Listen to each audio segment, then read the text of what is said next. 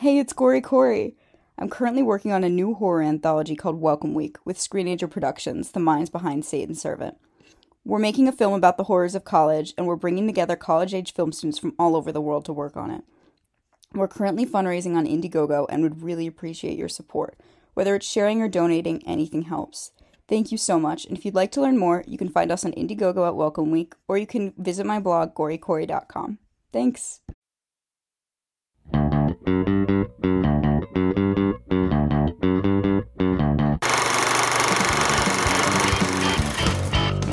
Welcome to Filmstrip. These podcasts are spoiler filled as we discuss the plots, characters, and themes of the films in review.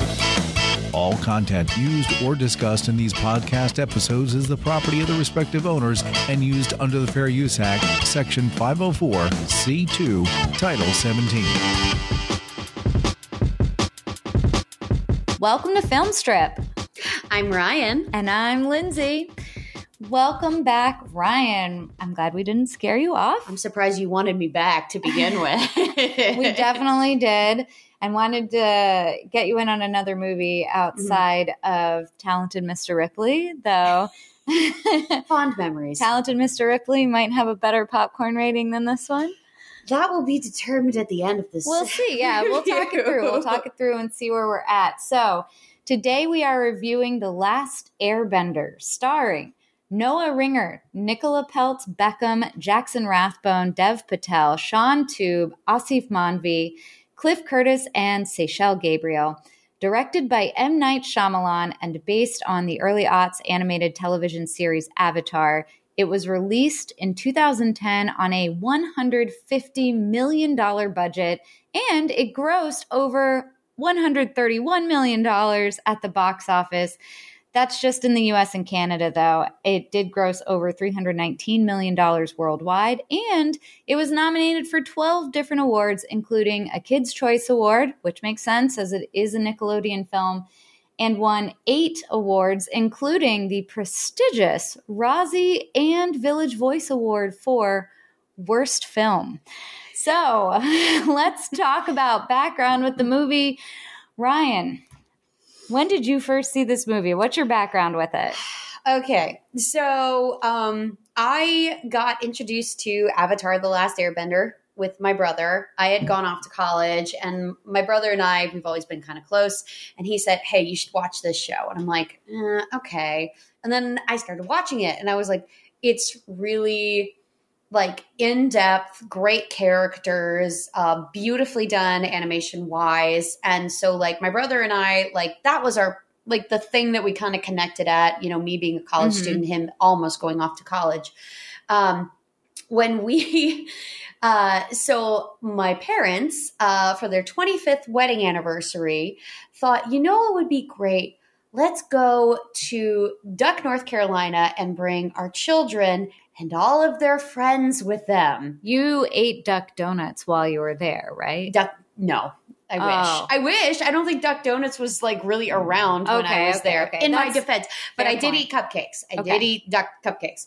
But um, out, so the movie had just come out, and we were like, "Oh, let's go see it." So our parents dropped us off at the local theater in Duck, North Carolina, and all of us were sitting there watching it and stuff like that, and I won't tell you how we felt about it. I'll get into that later. But that is uh, my background. Lindsey, how about you?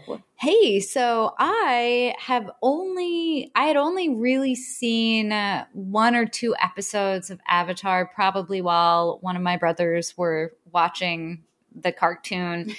so I didn't have a ton of exposure to it and we i was talking to my brian about your movie prowess and how you have a fair amount of knowledge and have watched quite a lot of anime and that led us to the conversation of hey have you guys ever done avatar so this suggestion was actually my Brian's suggestion. and then when I presented it to you, you said, Yes, let's do it. I hate that movie. Yes. And I quote, Spoilers. And I'd never seen it. So, of course, I'm in. So that's it. I I watched this movie with you yes. a week ago, exactly yeah. today, and I am looking forward to getting into it. So, before we do that, I'll give all the listeners a as quick as I can plot summary of the movie in case you're in case you're coming into it fresh, so beware spoilers ahead. So, the film begins with 14-year-old Katara and her 15-year-old warrior brother Sokka near a river at the South Pole. They are tracking a tiger seal when they see something glowing beneath the ice, and an ice sphere appears with a boy, Ong, and a flying bison sloth beaver Falkor thing named Appa trapped inside. Uh, unknown to them, Ong is the long lost avatar who is a spiritual figure that holds the world in balance through every incarnation. However, his disappearance allowed the Fire Nation to declare war on the other nations, the other nations being the Air Nomads, the Water Tribes, and the Earth Kingdom. Uh, that was in the Fire Nation's attempt to conquer the world.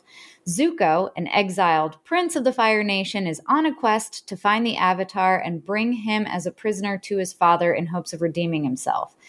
Ong appear Ong reveals himself to Zuko while staying with the Water Tribe and surrenders himself to Zuko on the condition that he agrees to leave the village alone.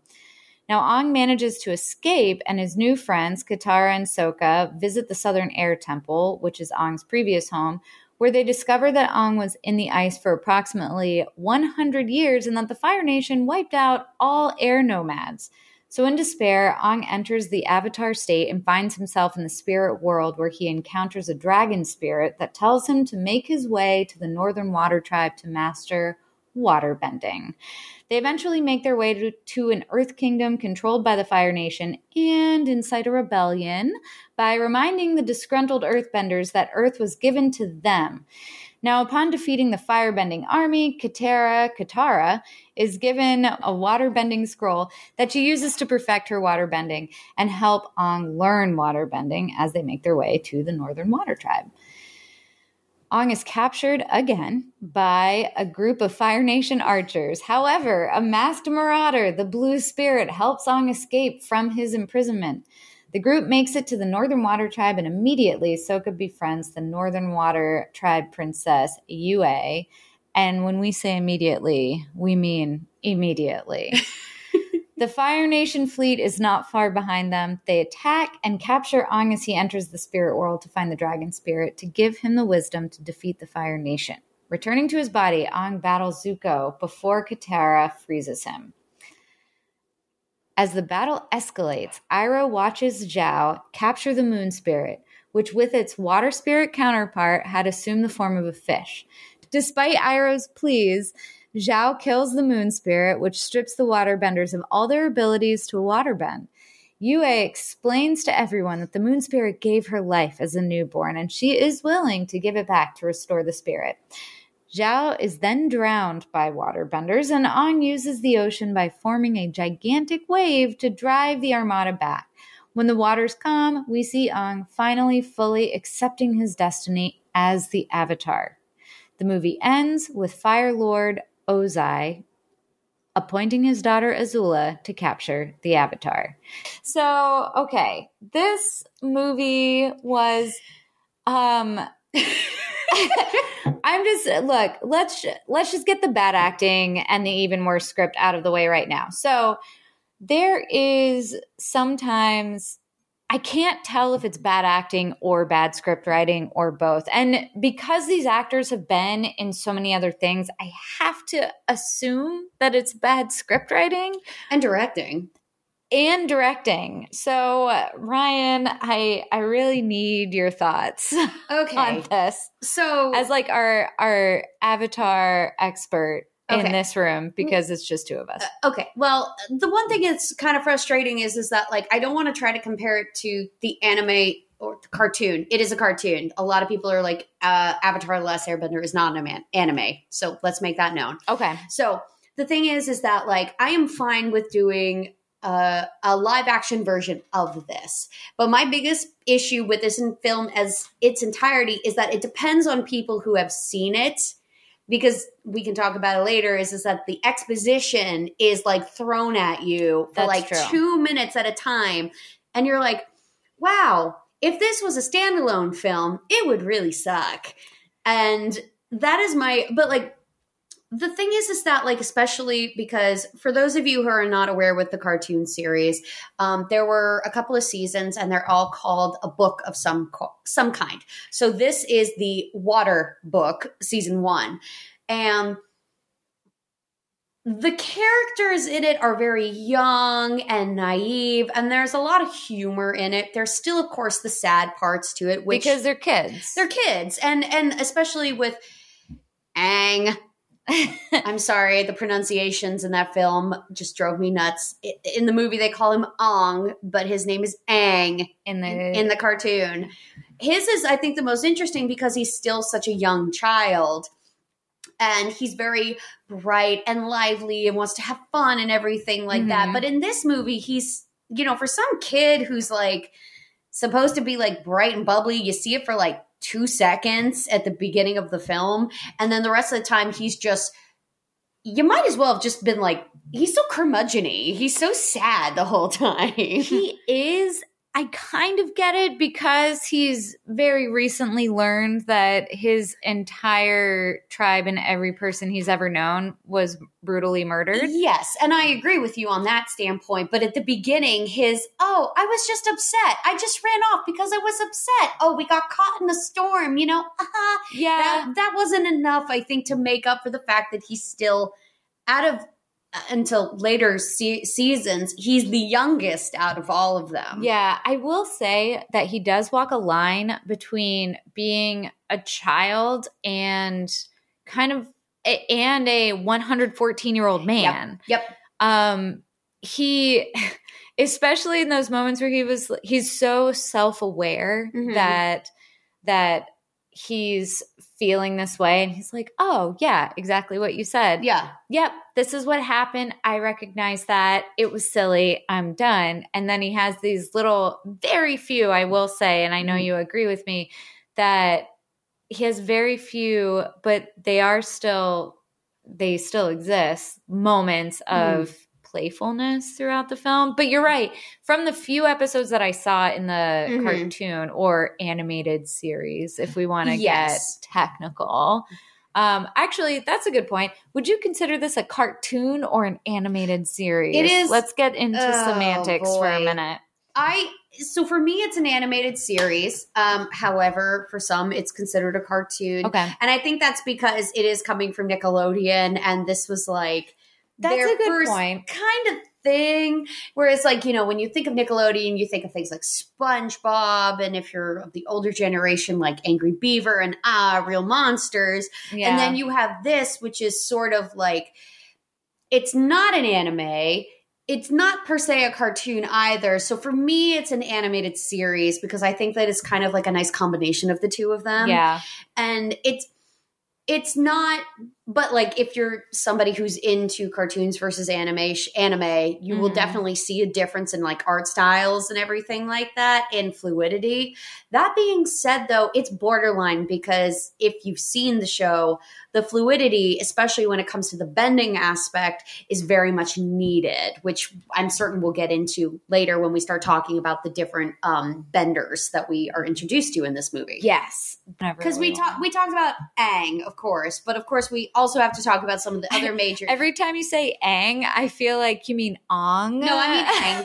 no, I mean Aang. Like I mean Sokka instead of Soka, yes. and Katara instead. Well, yeah, Katara, Katara. They they do actually keep her name. Katara. They So they do keep her name the same. That is so that is a point that I wanted to talk about. So for you listeners, Ryan will likely use the animated series pronunciations and I will probably use a lot of the film that's okay. pronunciation. That's okay. I don't know if M. Night Shyamalan picked these pronunciations because that's technically how they're supposed to be pronounced, or if it's just uh, Do you know what though? I bet. Well, you know what? I'm fully con- conjecture here, but Hmm.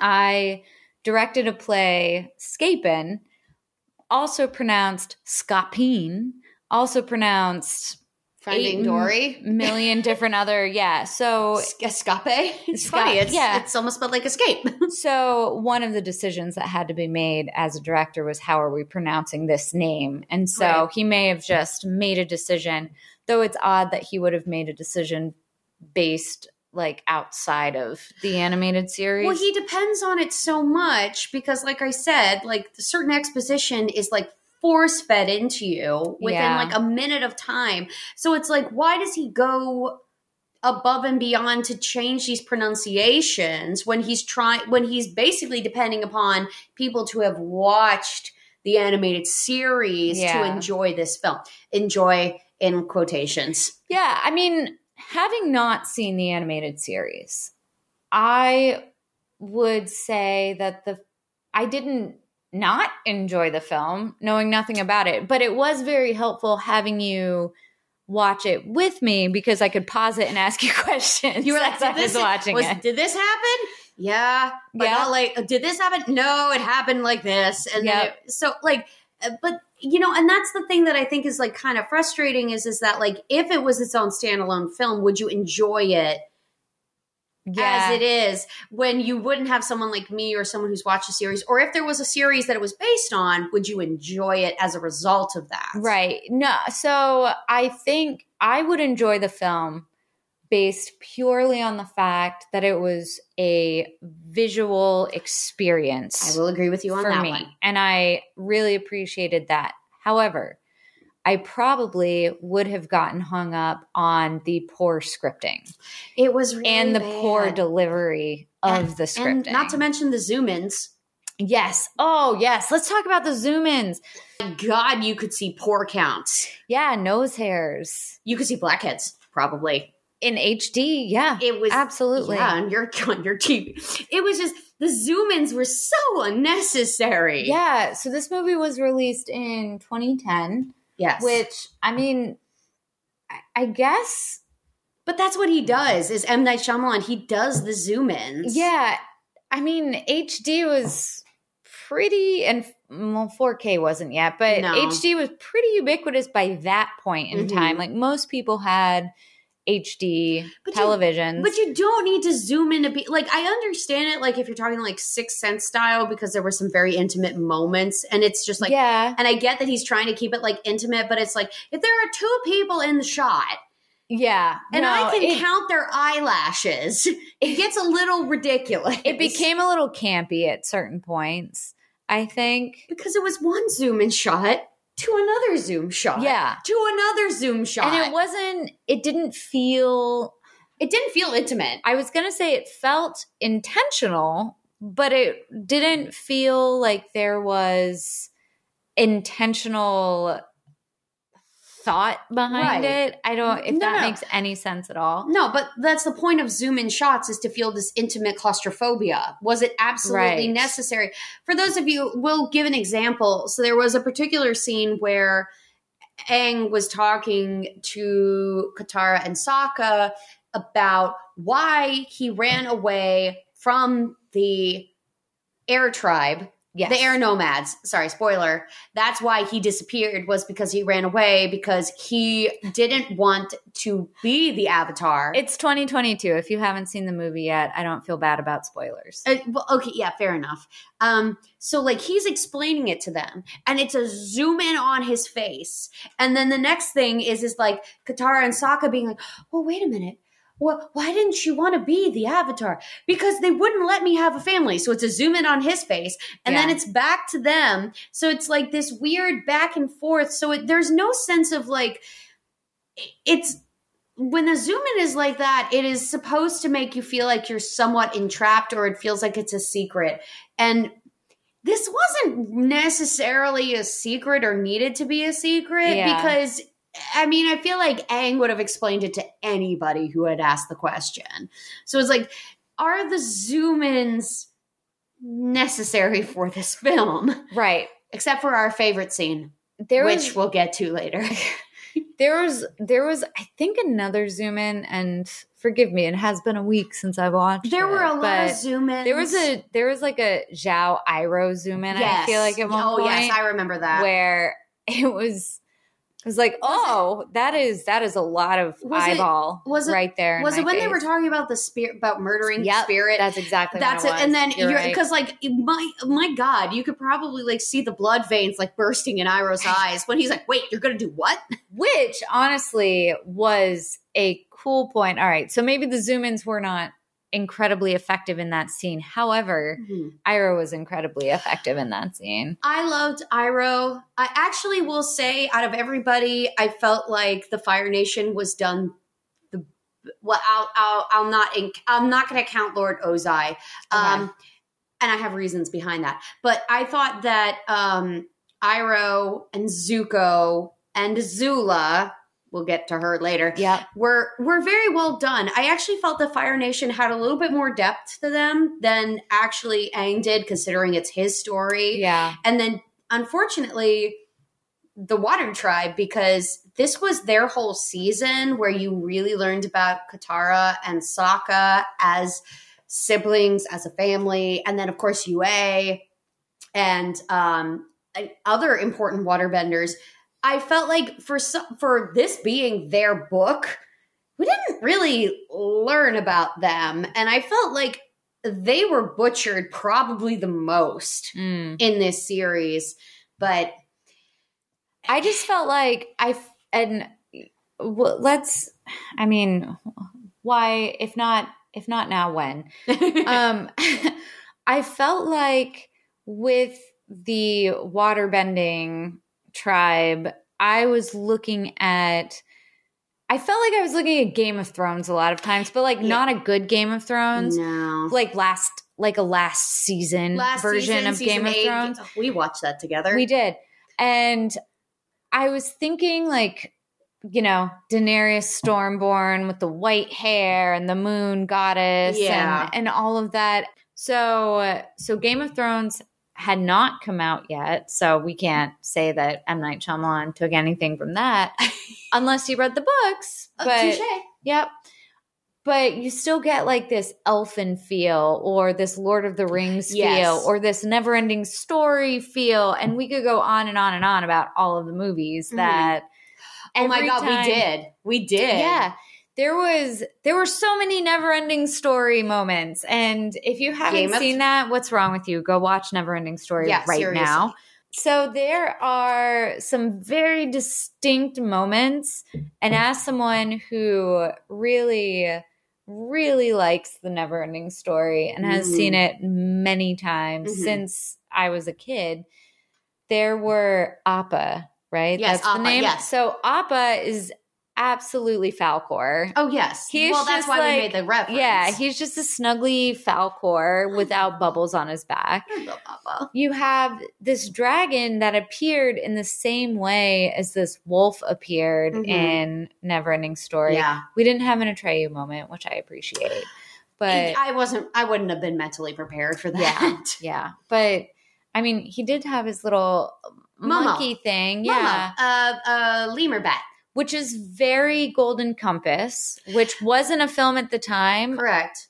Did Uh, we make we made Game of Thrones references? We made Neverending Story. Why do I feel like we also made like a couple of Star Wars references as well? There were definitely there was a Tatooine. there was yes, Tatooine. well. Yes, yes, yes, yes. Um, it's interesting because like, like I think that there were so many moments in the movie where we were like, oh hey, this looks like this, but just done bad. Yeah.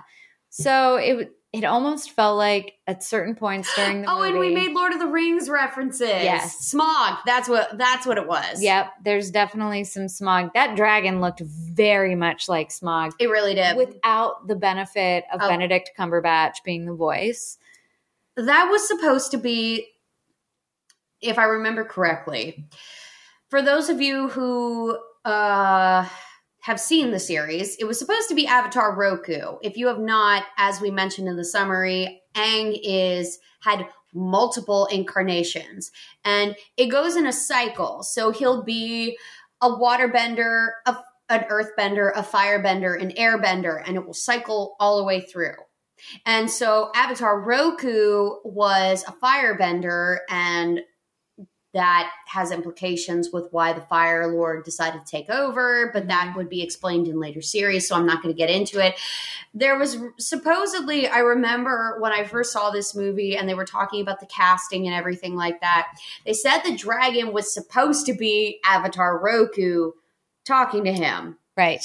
which did happen, but he wasn't in dragon form. He was just himself being like, let me talk to you. But that's the thing with with Aang, he talks to his previous incarnations to learn from them.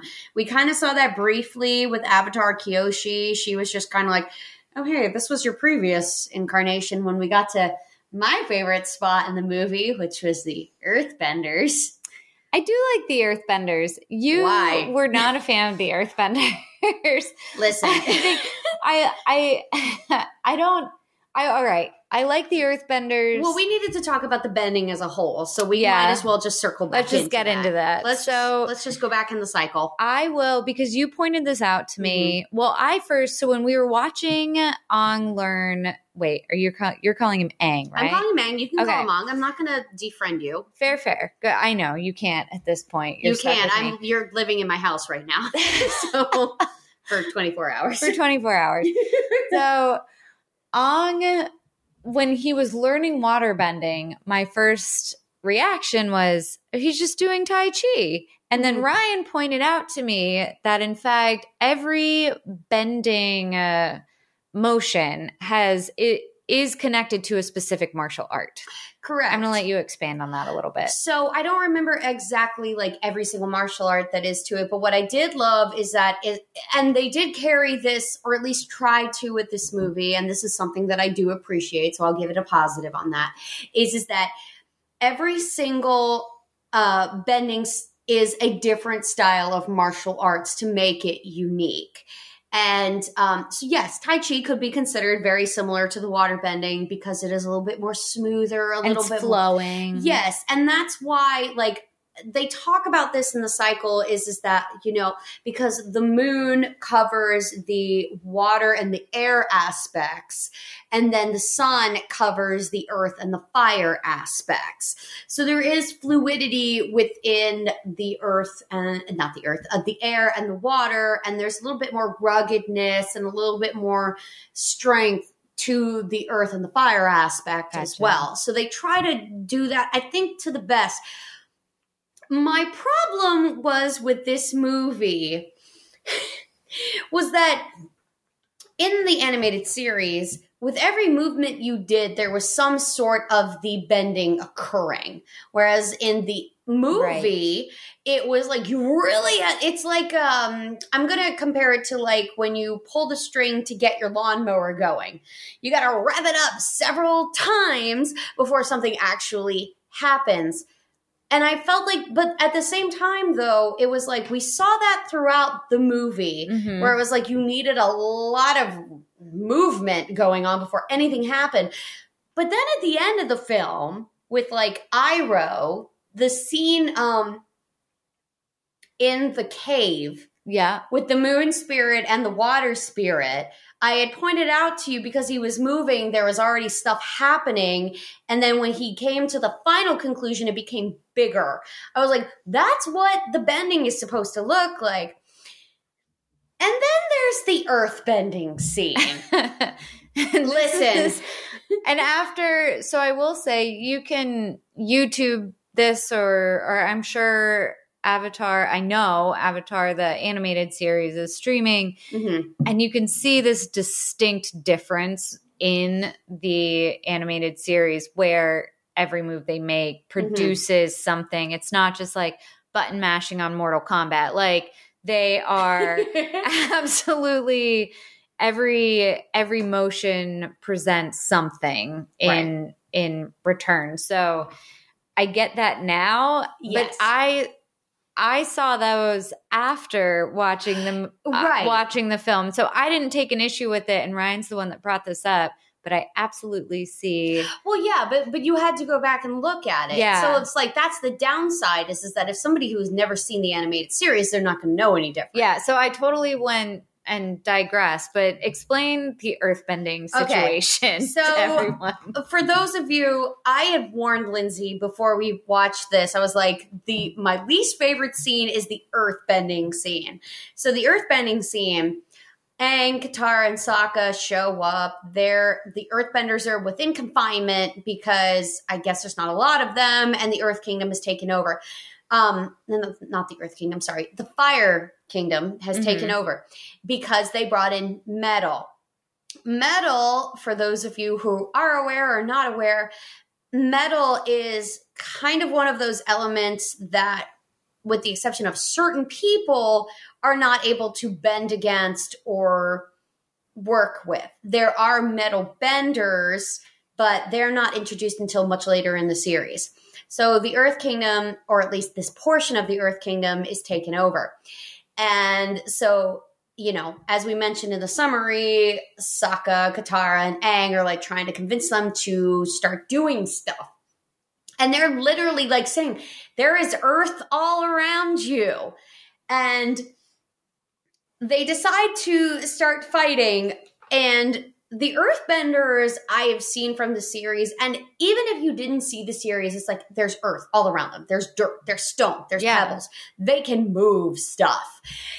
There's a scene where five or six earthbenders are moving in absolute synchronicity.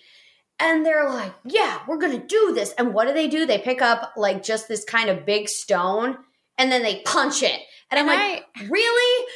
Five earthbenders moving in syn- synchronicity can only move a slightly big stone to inconvenience a firebender. Yeah, I would call it like a medium sized It stone. didn't matter. There were five of them. Yeah, it wasn't in the boulder category.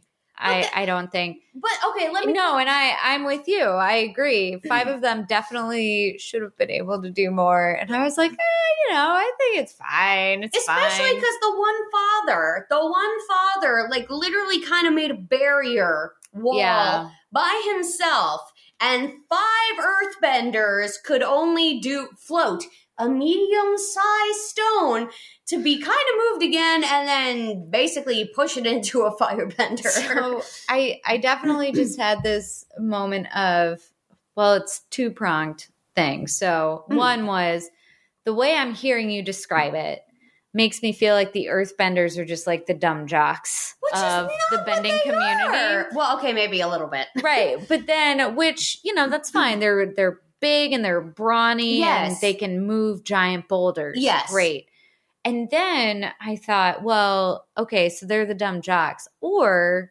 have they just been so oppressed and beaten down that now they don't think that they have the and i'm going to lean on you for your animated knowledge but Mhm. have they been like so oppressed and beaten down that they just forgot that they're capable of doing this stuff No, so the thing is, is that like they talk about like with earthbending is is that of course it's like okay, I'm gonna go a little bit off track with this. Okay. I'm gonna go a little bit further into the series.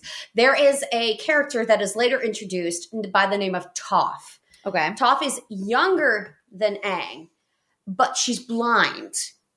So she actually can sense everything through her earth bending because her feet are always on the ground. very cool okay. Yes. So like she doesn't really see a lot when she's not on the ground because she depends upon her earth bending to tell her where everything is. gotcha So I do definitely think that there is a sort of strength to earthbending and it does kind of show a little bit later in the series but then you have a character who like Toph who's this young child blind and is like this scrawny little thing so it's more i think that about you're planted on the ground okay and that's how you kind of move about things i get that which is respectable. Yeah. But it's like if you're going to go into that aspect, I'm not going to get too deep into it, but you could also deem astrological signs that way. let's go deep into astrological science Well, folks. I mean, it's like, you know, you're planted on the ground and you don't move, you're stubborn as a result of it, which Okay. I feel is more in tune with the earthbending aspect. okay You're more stubborn, you're a little bit more you know, this is how things are going to be. The thing is, is that in the series, this part I don't recall ever happening where now they do talk about that the Earth Kingdom wants to take over the Earth Kingdom, but that's not until like another season or two in. Mm-hmm. So no, next season is next season. Um, so the thing is, is that I'm not saying that it's not implausible that the Earth Kingdom could have already started taking over the smaller portions of the Earth Kingdom, but at this point in the um, the Water Tribe season, we're actually learning about certain characters, which unfortunately are not introduced into the movie. I don't know why they didn't do this. I thought at first it was because it was a situation of we have all this season, we don't want to, um, you know, go over our time or anything like that but there are there are two major characters that were introduced in this season that did not make it into the movie Yeah, and I'm actually looking up right now because if for those of you who have seen the movie, it starts with book one, mm-hmm. right in the prologue. they were supposed to continue with it but it didn't do well at the box office so that's why yeah. Okay. So it was water earth fire and then air i think was the final season Not to be confused with Captain Planet. are we going to talk about that Yeah, let's go ahead and talk about Can we that. talk about that? You know what? I want I want I want you to take care of that because you and I both were like, so it's exactly what we think it is. So I loved Captain Planet as a child. Who doesn't? I remember watching it distinctly, and I. it's i mean it's probably the reason i recycle so avidly today even knowing that only 10% of the things i put in the recycling bin actually get recycled but it still makes me feel better doing it i was a 90s child brainwashed Mhm. by reduce reuse recycle I mean, every, Captain all of us Planet- were. yes and captain planet played such a big role in that but the earth wind water fire heart ah you got that i'm glad So they do actually mention that actually in the movie. Grandma, I don't know what her official name is, but Grandma does mention because she's like, he's the heart of the elements. And you and I looked at each other and were like, so it's Captain Planet? yes which is, I guess, not inaccurate, but an interesting way of describing it. Yeah, I just I have such a hard time understanding the scripting of this entire film because I know, I know that these actors are so capable Right. and and good actors and they've been in so many other things. And they're all funny, Yes, which and- is the, and entertaining to watch. And so I have to believe that the bad acting and any actors or anyone out there who has acted in any form who has been given a bad script knows when they've been given a bad script. I have to wonder if these actors knew because a lot of it and and maybe it's some of it was young acting. I do I I, I get that, but some of it was just I can't imagine them. They just sound like they're reading the script, and so some of that has to be directing too. You would it, think, I would I would think so, and it's only because I'm comparing it to also like The Happening. You have people like Mark Wahlberg that was in The Happening, Yeah. and you watch that film and you're like, oh God, yeah. What are you doing? And and it's also like, okay, I'm gonna circle back a little bit on this. Sokka, Sokka, is a hilarious character. He is the comic relief throughout the entire series. Yes. He has his serious moments. Yes, he is supposed to be a warrior that is trying to help fend, and it's because he's one of the very few men left in the water tribe.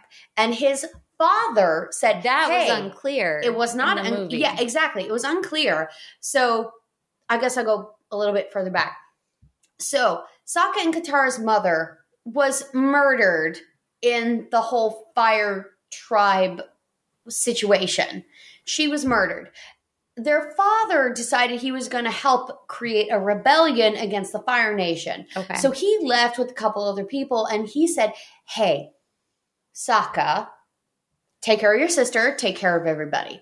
So Sokka felt this big, like he has to help fend for it. He was one of the very few, well, actually, he might have been the oldest male in the Water Tribe where he lived because most of them were women. So he was like, I have to help hunt, I have to help fend for everybody. Katara, her character, she was always like a motherly type, but she was also, I know, you give me that look eh, for those of you. Katara, so Lindsey was like, wait a minute, what? yeah. So she was always a motherly figure throughout the series, but as you know from the movie, that was not portrayed.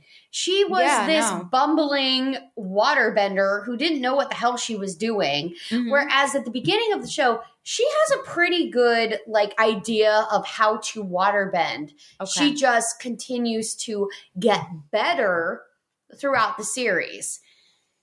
Because then there's that Zuko Katara fight that should have been, could have been, but we case in did watch the animated version. Of we that. did. I did show you that. But I'm going back to Sokka. He's a funny character. Mhm. And it's not shown in this because we have these weird moments with him where he's talking about, well, dad told me how to like track the seals and everything like that. Like at the very beginning. Yeah. He's like upset because he I thought did he everything found- right. exactly. Yeah. And we're like, okay, this has nothing to do really with the movie. I did find that bit very confusing. yeah, that was a really I mean, I moved.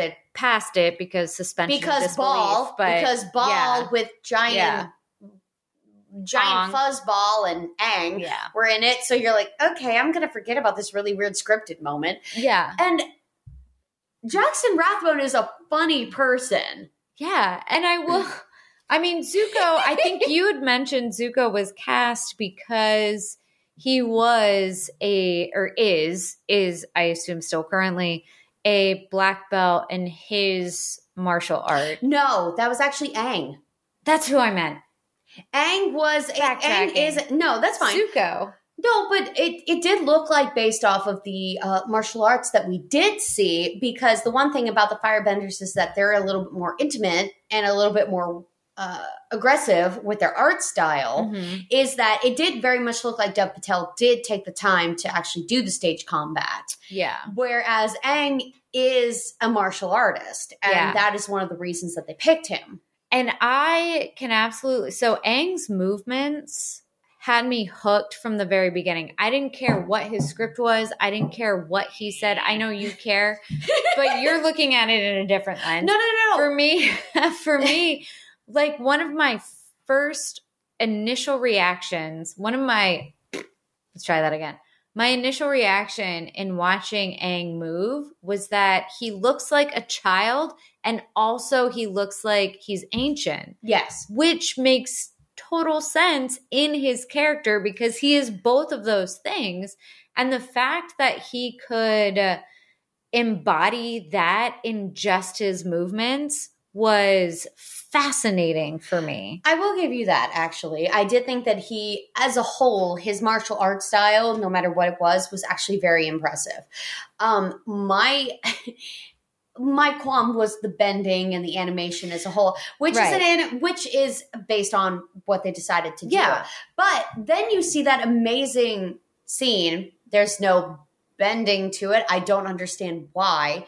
There's the bending scene between um not bending, the martial arts scene between Katara and Aang where Yeah. they're practicing their water bending movement. Nothing happens. I don't understand why because that's not something that happens in the series. But you could very clearly see that one is is very much into it, but then you see the other one who has very much studied it, Yeah. which is Aang versus Nicola. So it's like they both are really doing an amazing job for that scene. But then you have Noah, who is an inc- it, he's an incredible martial artist. My favorite scene with him was um, when the blue spirit came up, which we haven't talked about the blue spirit which, yet. if I may, I knew that this part was coming, and I remember you being like, "What? What the hell is going on?" You so were confused. so confused, and I was just like sipping on my gin and tonic, and not Yep. saying anything. And that that scene was really well done. Also, big probably because I, I'm not 100 percent positive, but the person who was playing the Blue Spirit was probably not Dev Patel, but probably also a martial artist. oh, I'm sure, but that scene was amazing. so well, and I really appreciated the costuming. So in the group, Mm. in the group, Are we going to talk about costuming? I'm down for costuming. Yes, let's do it. So, for those of you who don't know, we may have talked about this pr- previously um, in the Mr. Ripley in the Mr. Ripley episode. Yes. Go back and check it out. Uh, Ryan has Ryan has worked as a, a costume costumer, costume designer, as have I, but not to the extent that she Yeah, but you and I both appreciate beauty We do. when we see it. So I I liked the fact that they gave the blue spirit a distinguishing feature Mhm. of that giant hair, Which which was necessary. Yes, it is. It's not a part of the animated series, but I actually did appreciate the the the But for the film the and same. the fight choreography, Yes. that was absolutely necessary because there were some dark moments, like Yes. l- literally dark. The screen was very dark. Um, There were a lot of dark scenes. There that I think were, yeah. in that movie. where it was it was difficult to distinguish between who was who because a lot of them were wearing masks Right. and so the blue spirit's distinguishing feature was his hair so The mask is absolutely accurate. Mhm. The wig or the hair is different from the animated series, but I actually do appreciate it because it was interesting because for those of you who have seen the series or have not, you might have noticed that they're the benders have very distinguished colors. The earth benders are always wearing green. The uh, airbenders are always wearing some sort of tan or yellow or Mhm. orange. The fire benders are always wearing red or gold. It's ornate. Um, so in this particular scene, there are a lot of people wearing black uniforms. yeah So it's like when you see the blue spirit, he is wearing full black attire with the exception of the mask and the wig. The wig does kind of discern him because like you'll be seeing just a sea of like people in black uniforms and you'll be like you'll see this tuft of crazy black hair and you're like, "Oh, hey, that's the good guy." i really imagine the conversation happening between the costume designers and i feel like it's similar to that in if anyone's ever seen grandma's boy i don't Oh know if you've, have you ever seen grandma's boy? Please tell me you have. Okay good.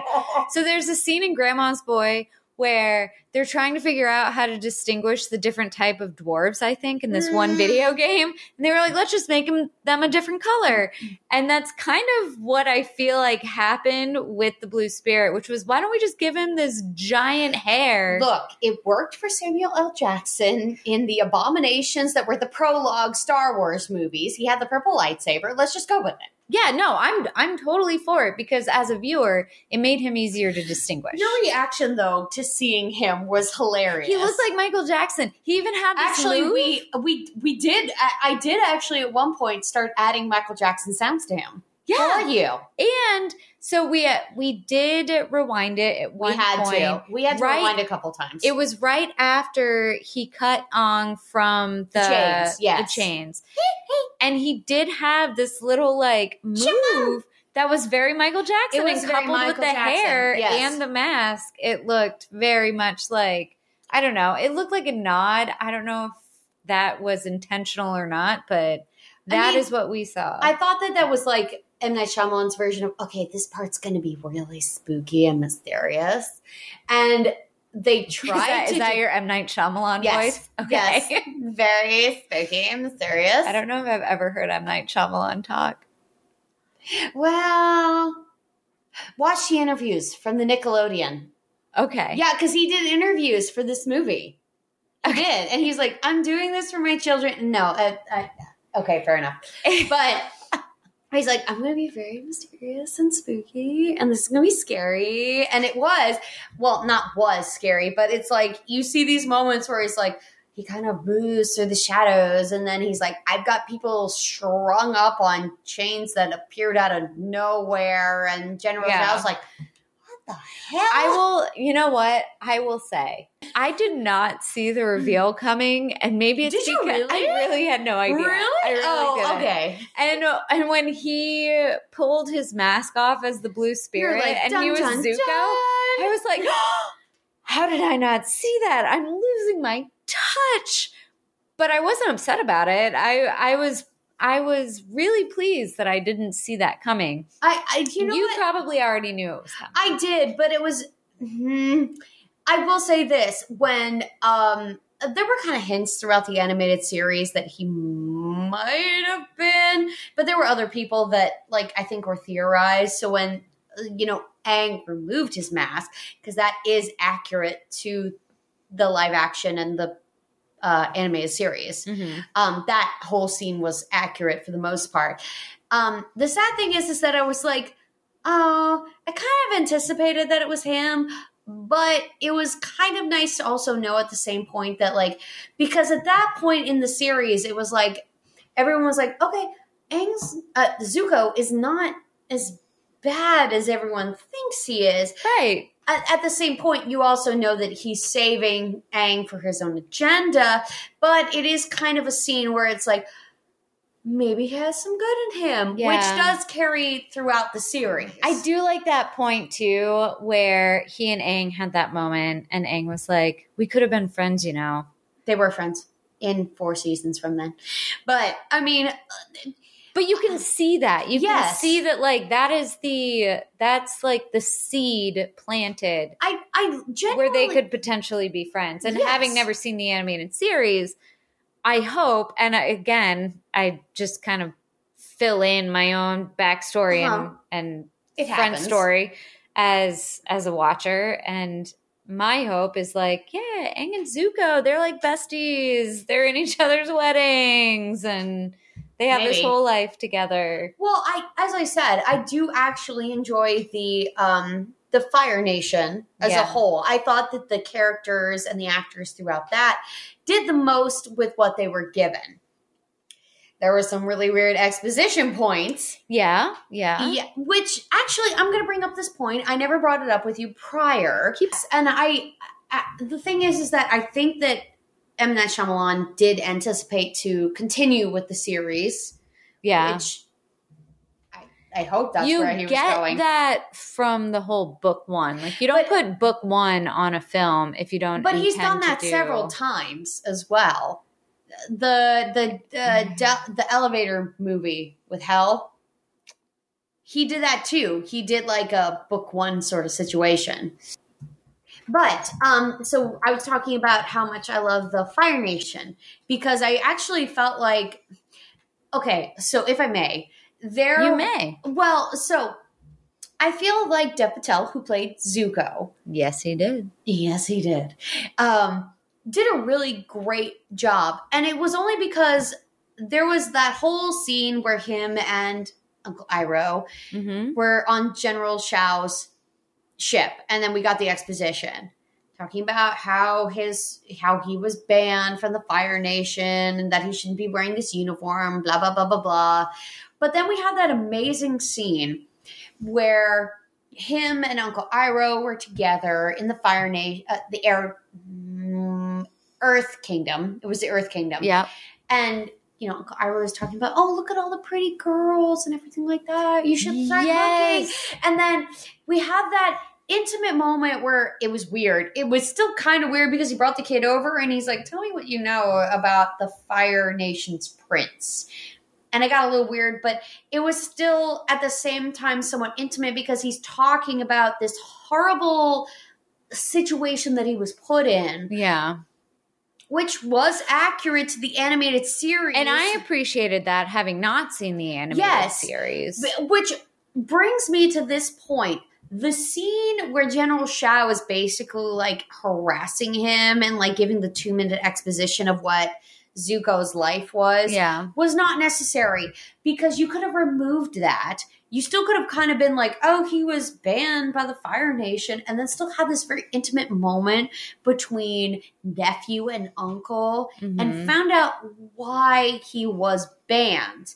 That scene I loved, and I wish we had more moments like that where Yeah. we had that gentle exposition as opposed to, let me tell you yeah. why he was banned by his own father. I think it's important too that we get the outside perspective of the child versus just a Zuko Uncle Iroh interaction Mhm. is because the child brings in like how how widely his story is known, but Right. also the the the parts of it that aren't correct. Right. And I'm not saying that like having a rumor at, on the side, because Yeah. that is something interesting. You're just like, oh, well, you heard that like he was banned. Yeah, it's like this is just known. Like this is what's taught in schools Exactly. to children. Which I wish is what it was just as, as opposed to, oh, he dishonored his father. He decided to challenge his father. Uh, He we have to talk about the dinner. Uh, all right. Here we I mean, we're on Fire Nation. We're we talking as about well. Zuko. All right, here we go. The what was that speech that his I totally led into it and had nothing. Wait, are we talking about General Zhao or are we talking about? yes, we're talking about That's what we were Zhao. talking about just now- right Okay. now. Okay. Where it's like, he's like, oh, well, he insulted his father and all of a sudden Oh. it's like he's been banned. And oh, by the way, he can't even wear the uniform, but we're going to let him do it just to make fun of him. and that's 100% what it was. And you're just sitting there like, This is like Okay. Ryan's rendition of General Zhao as a mean girl.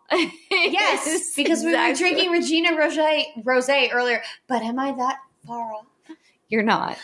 Well, there you go. Yeah. No, I mean it's it's It's not far accurate. off.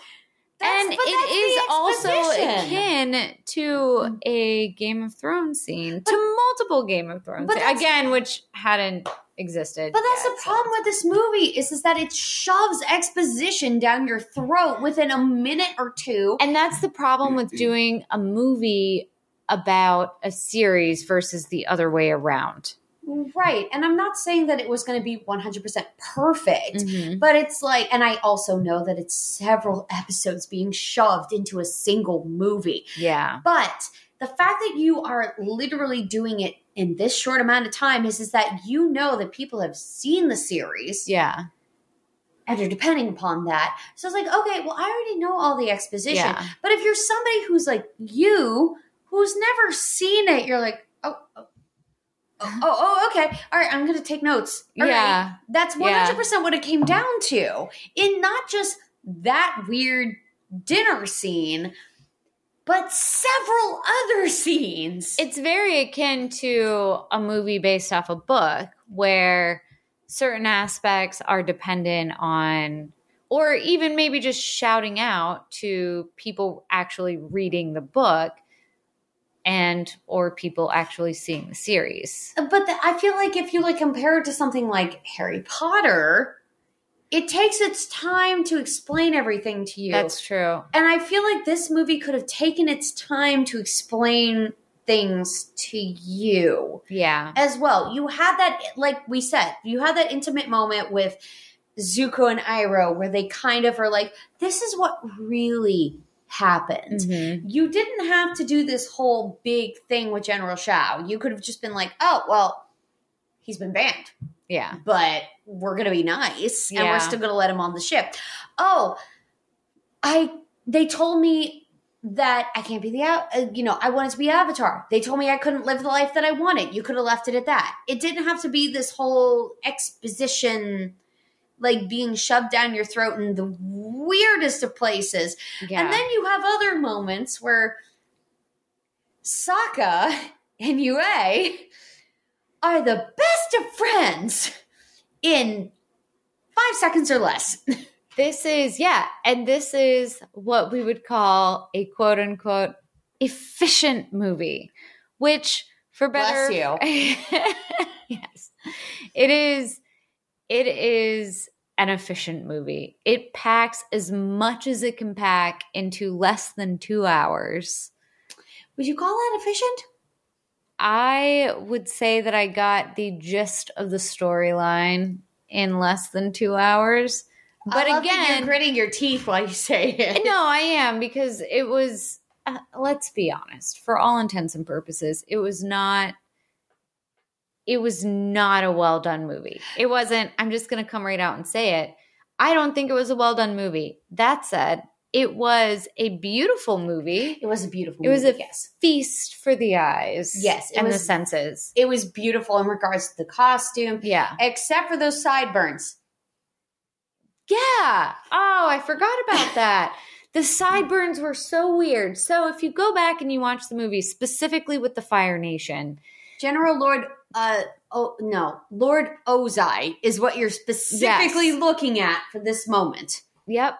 And there are distinctly different sidebor- sideburns. There are distinctly different sideburns for what appears to be each ranking member of the Fire Nation. And I don't understand that because it And- just doesn't make any sense. And as two costumers or two people who have costumed in the past, we were ra- I anyway was You racking and I actually paused it and You looked at Ryan and I was like, explain this to me. And neither of us could really wrap our heads around it. So That's I mean, okay it- because Ozai's sideburns wrapped around his ears. yeah, and and I mean, I guess the thought behind that is just more of a, a just a designer choice. I was like, please yeah. explain this to me. No, no, no. Any anything that I say as far as like a oh, this clearly meant that he was in charge of an entire. No, no, no. I I have no idea what I'm talking I don't when it understand it either. You paused you paused it and I was like, I never noticed that in the movie. Yeah, it bugged me, and I think like that's just a random attention to detail that stuck out. No,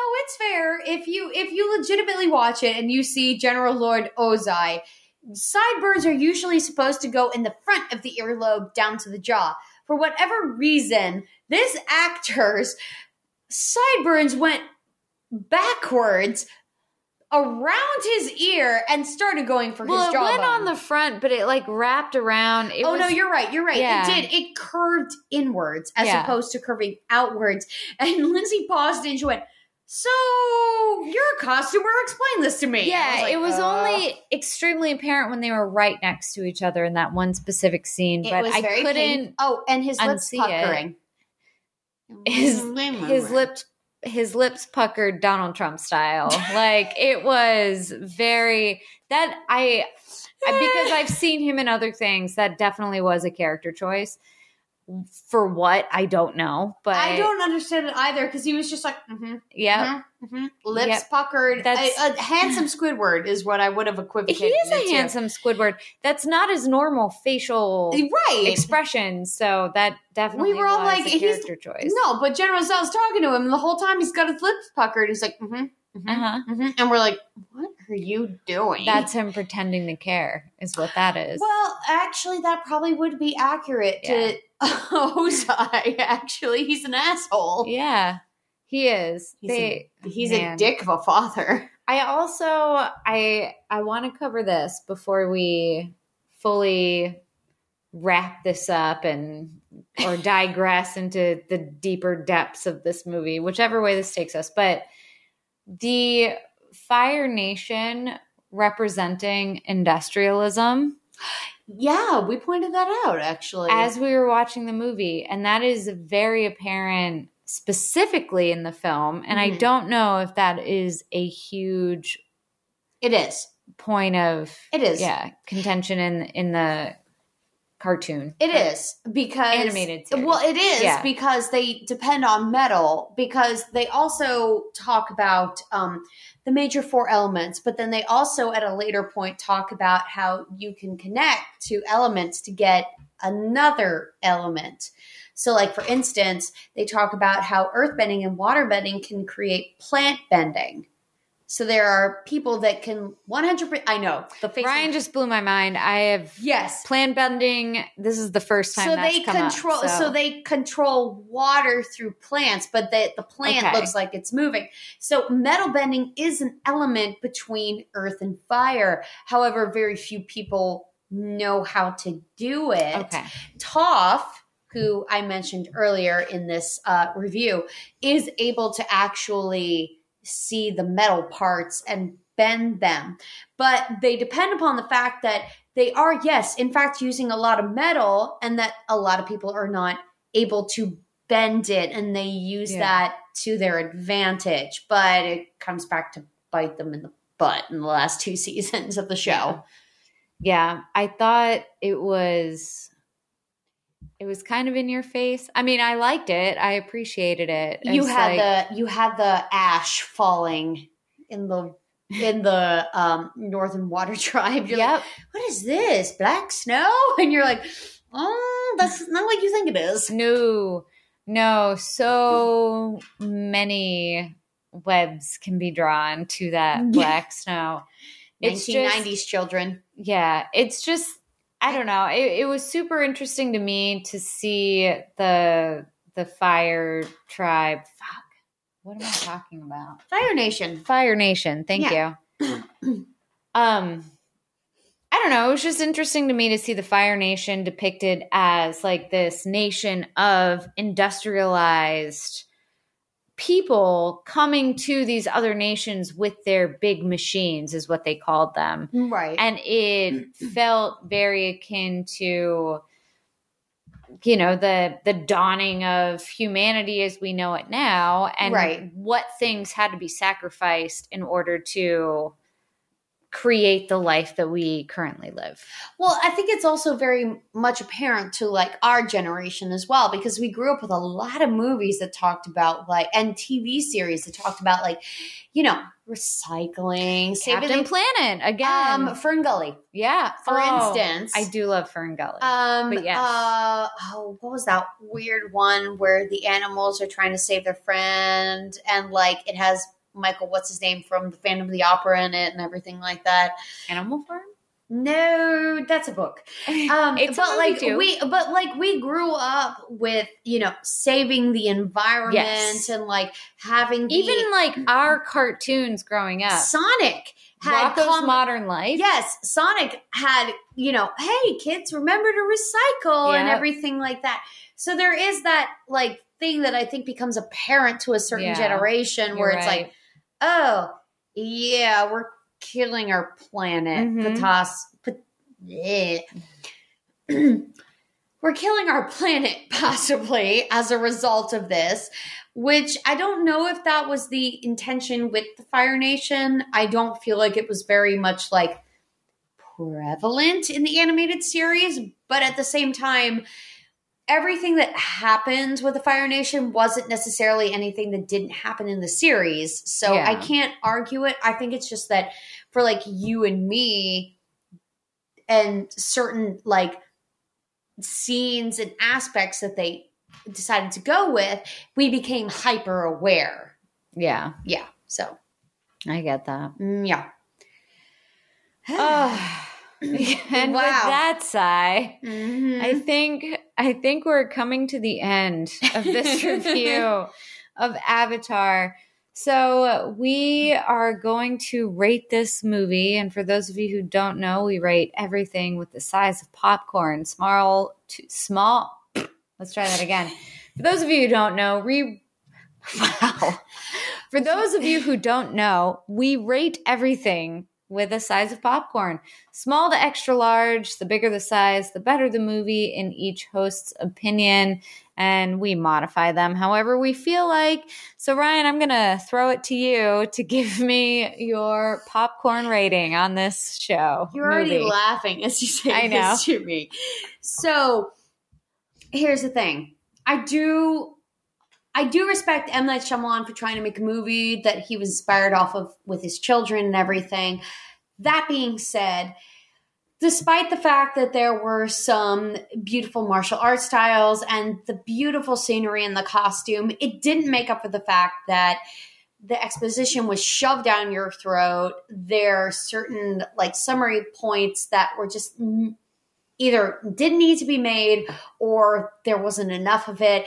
The acting was not that great. And I'm going to go based off of the scripting and the directing.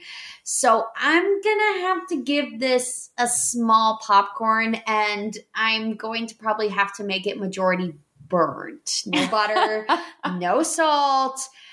Well, actually, I'll rephrase that. Um, I will make it a small popcorn that is burnt at the bottom with a little bit of salt and a little bit of butter. It gets you going at the very beginning, and then it's just bitter tears at the end. well, I appreciate I appreciate that, right? Do you?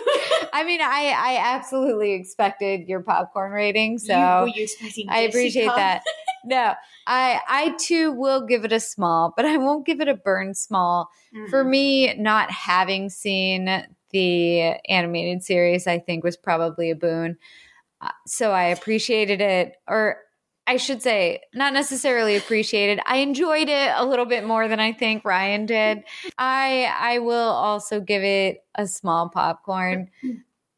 A little bit of butter at the top, you know, it kind of gets more disappointing as it goes on. but I mean, overall I did it. I did it was pretty to watch. That's that's what I have to say about it.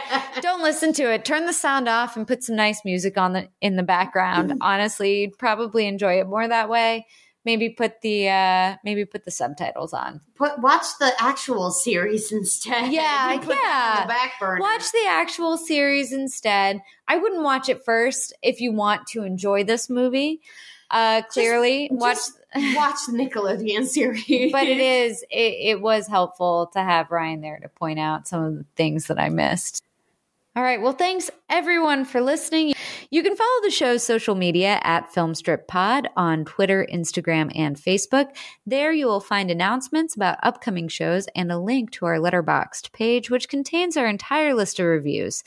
Go to filmstrippodcast.com to link to our anchor.fm distribution site where you can find your podcast platform of choice, Apple, Spotify, Google, etc. Please share the show and if you can, leave us a positive review as it helps other people find the podcast. For Ryan, I'm Lindsey. Thank you for listening to Filmstrip.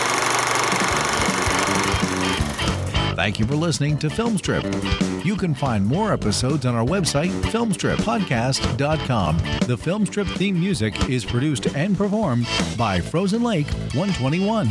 All content used or discussed in these podcast episodes is the property of the respective owners and used under the Fair Use Act, Section 504, C2, Title 17.